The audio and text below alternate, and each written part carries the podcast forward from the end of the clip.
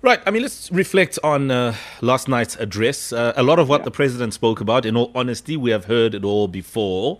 Mm-hmm. And I guess uh, one of the biggest things for me that stood out was the issue of human behavior. When he spoke about gatherings, when he spoke about funerals.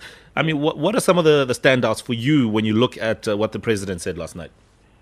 Uh, you know, I don't know if you noticed this, but uh, there's something in general that we've been asking of government is, and, and that is accountability. And and for me, I feel like uh, the president is going to get a pass on on one issue. Yesterday, he shifted uh, the goals uh, and the goalposts.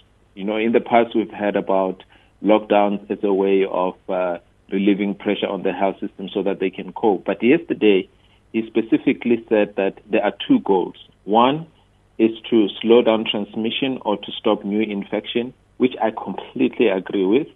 And the second one is to make sure that there's vaccination and we achieve population herd immunity. Those are the two goals. And those are the things that we're going to have to hold the government accountable to.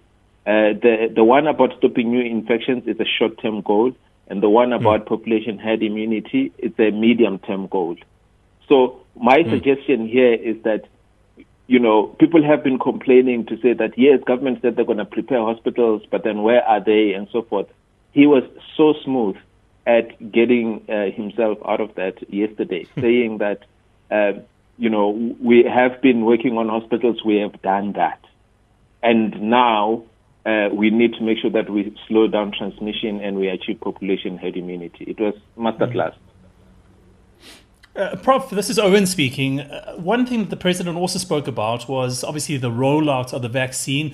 We're hoping to get the vaccine soon, but unfortunately, as much as he mentioned that we're in negotiations trying to find this vaccine, there was no de- de- definitive date as to when the vaccine would start the rollout you know, in a time where we were struggling for answers and, and because of the pandemic, there's a lot of uncertainty.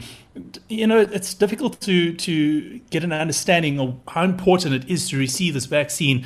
You know, that lack of a date, do you think it sends a bit of a, a poor message among South Africans? No, uh, not so much. I think that uh, you know he's not. He's never going to give us a, a hard date as we would like. They've got a rough date for healthcare workers of the 1.5 million uh, vaccines. They've got now, yesterday he gave us another rough date, uh, which is sort of uh, before end of June for the 16 million uh, target. And again, that those are the things that I think are important to to, to hold government um, you know, accountable to. I, I think that w- the, for the 16 million, what's actually going to happen likely is that uh, they will start the rollout before June, but it will continue towards the end of the year.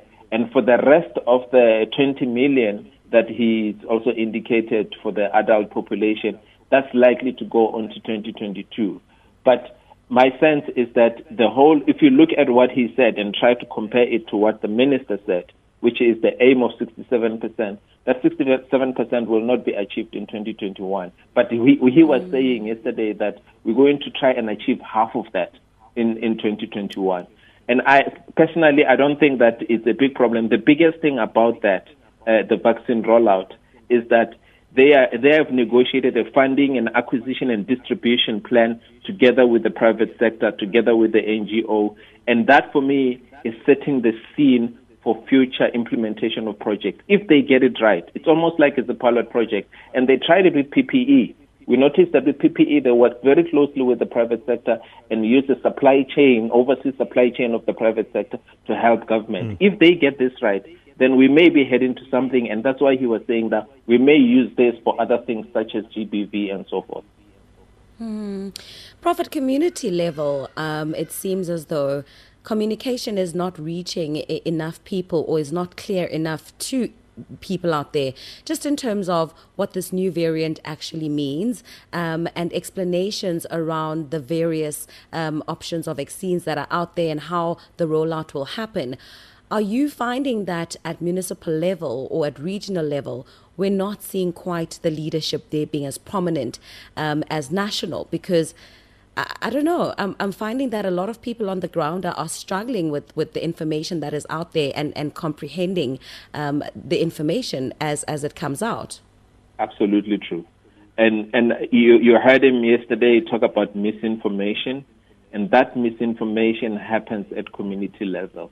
We we we have kind of uh, talked a lot about the health issues, health systems issues broadly nationally. Most of the policies we've spoken about the political issues, we've spoken about economic issues, but we are not engaging enough with social issues. Social issues require a different approach, a localized approach.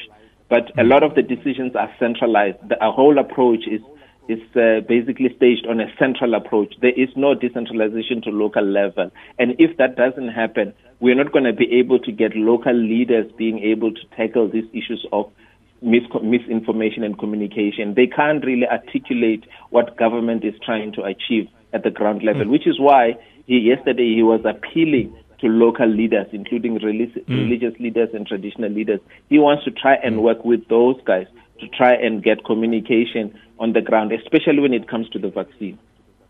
Absolutely. And uh, it just uh, requires uh, everybody to be awake, um, leadership at that level, uh, so that it trickles down to uh, the rest of it. But we're all um, you know, you know, in, in, in action here. We all need to play our part one way or the other. Prof, thank you so much for your time and thank you for your analysis and perspective on this. We shall speak again soon. Thank you. All right, Professor Mosa Moshabela, who's the acting deputy vice chancellor, research and innovation at the University of KwaZulu Natal, on that issue. Some comments coming in here, just reflecting on the president's address. Uh, one here is from Base T40 saying it's a little too late, especially with the borders. Otherwise, it was long. Uh, uh, the speech, uh, he says. Uh, Bonga says no, he should reopen the liquor industry, at least with restrictions like no sit ins only Monday to Thursday. And then there's another one here. This one is uh, Smokey saying, with the curfew adjusted to 9 p.m., hospitality won't survive. And us who work side to side with them, we've already started suffering. So those are just some of the sentiments coming through as uh, we navigate through this difficult time. Any thoughts? You can tweet us and hashtag the morning flavor. It's time for the headlines and sports.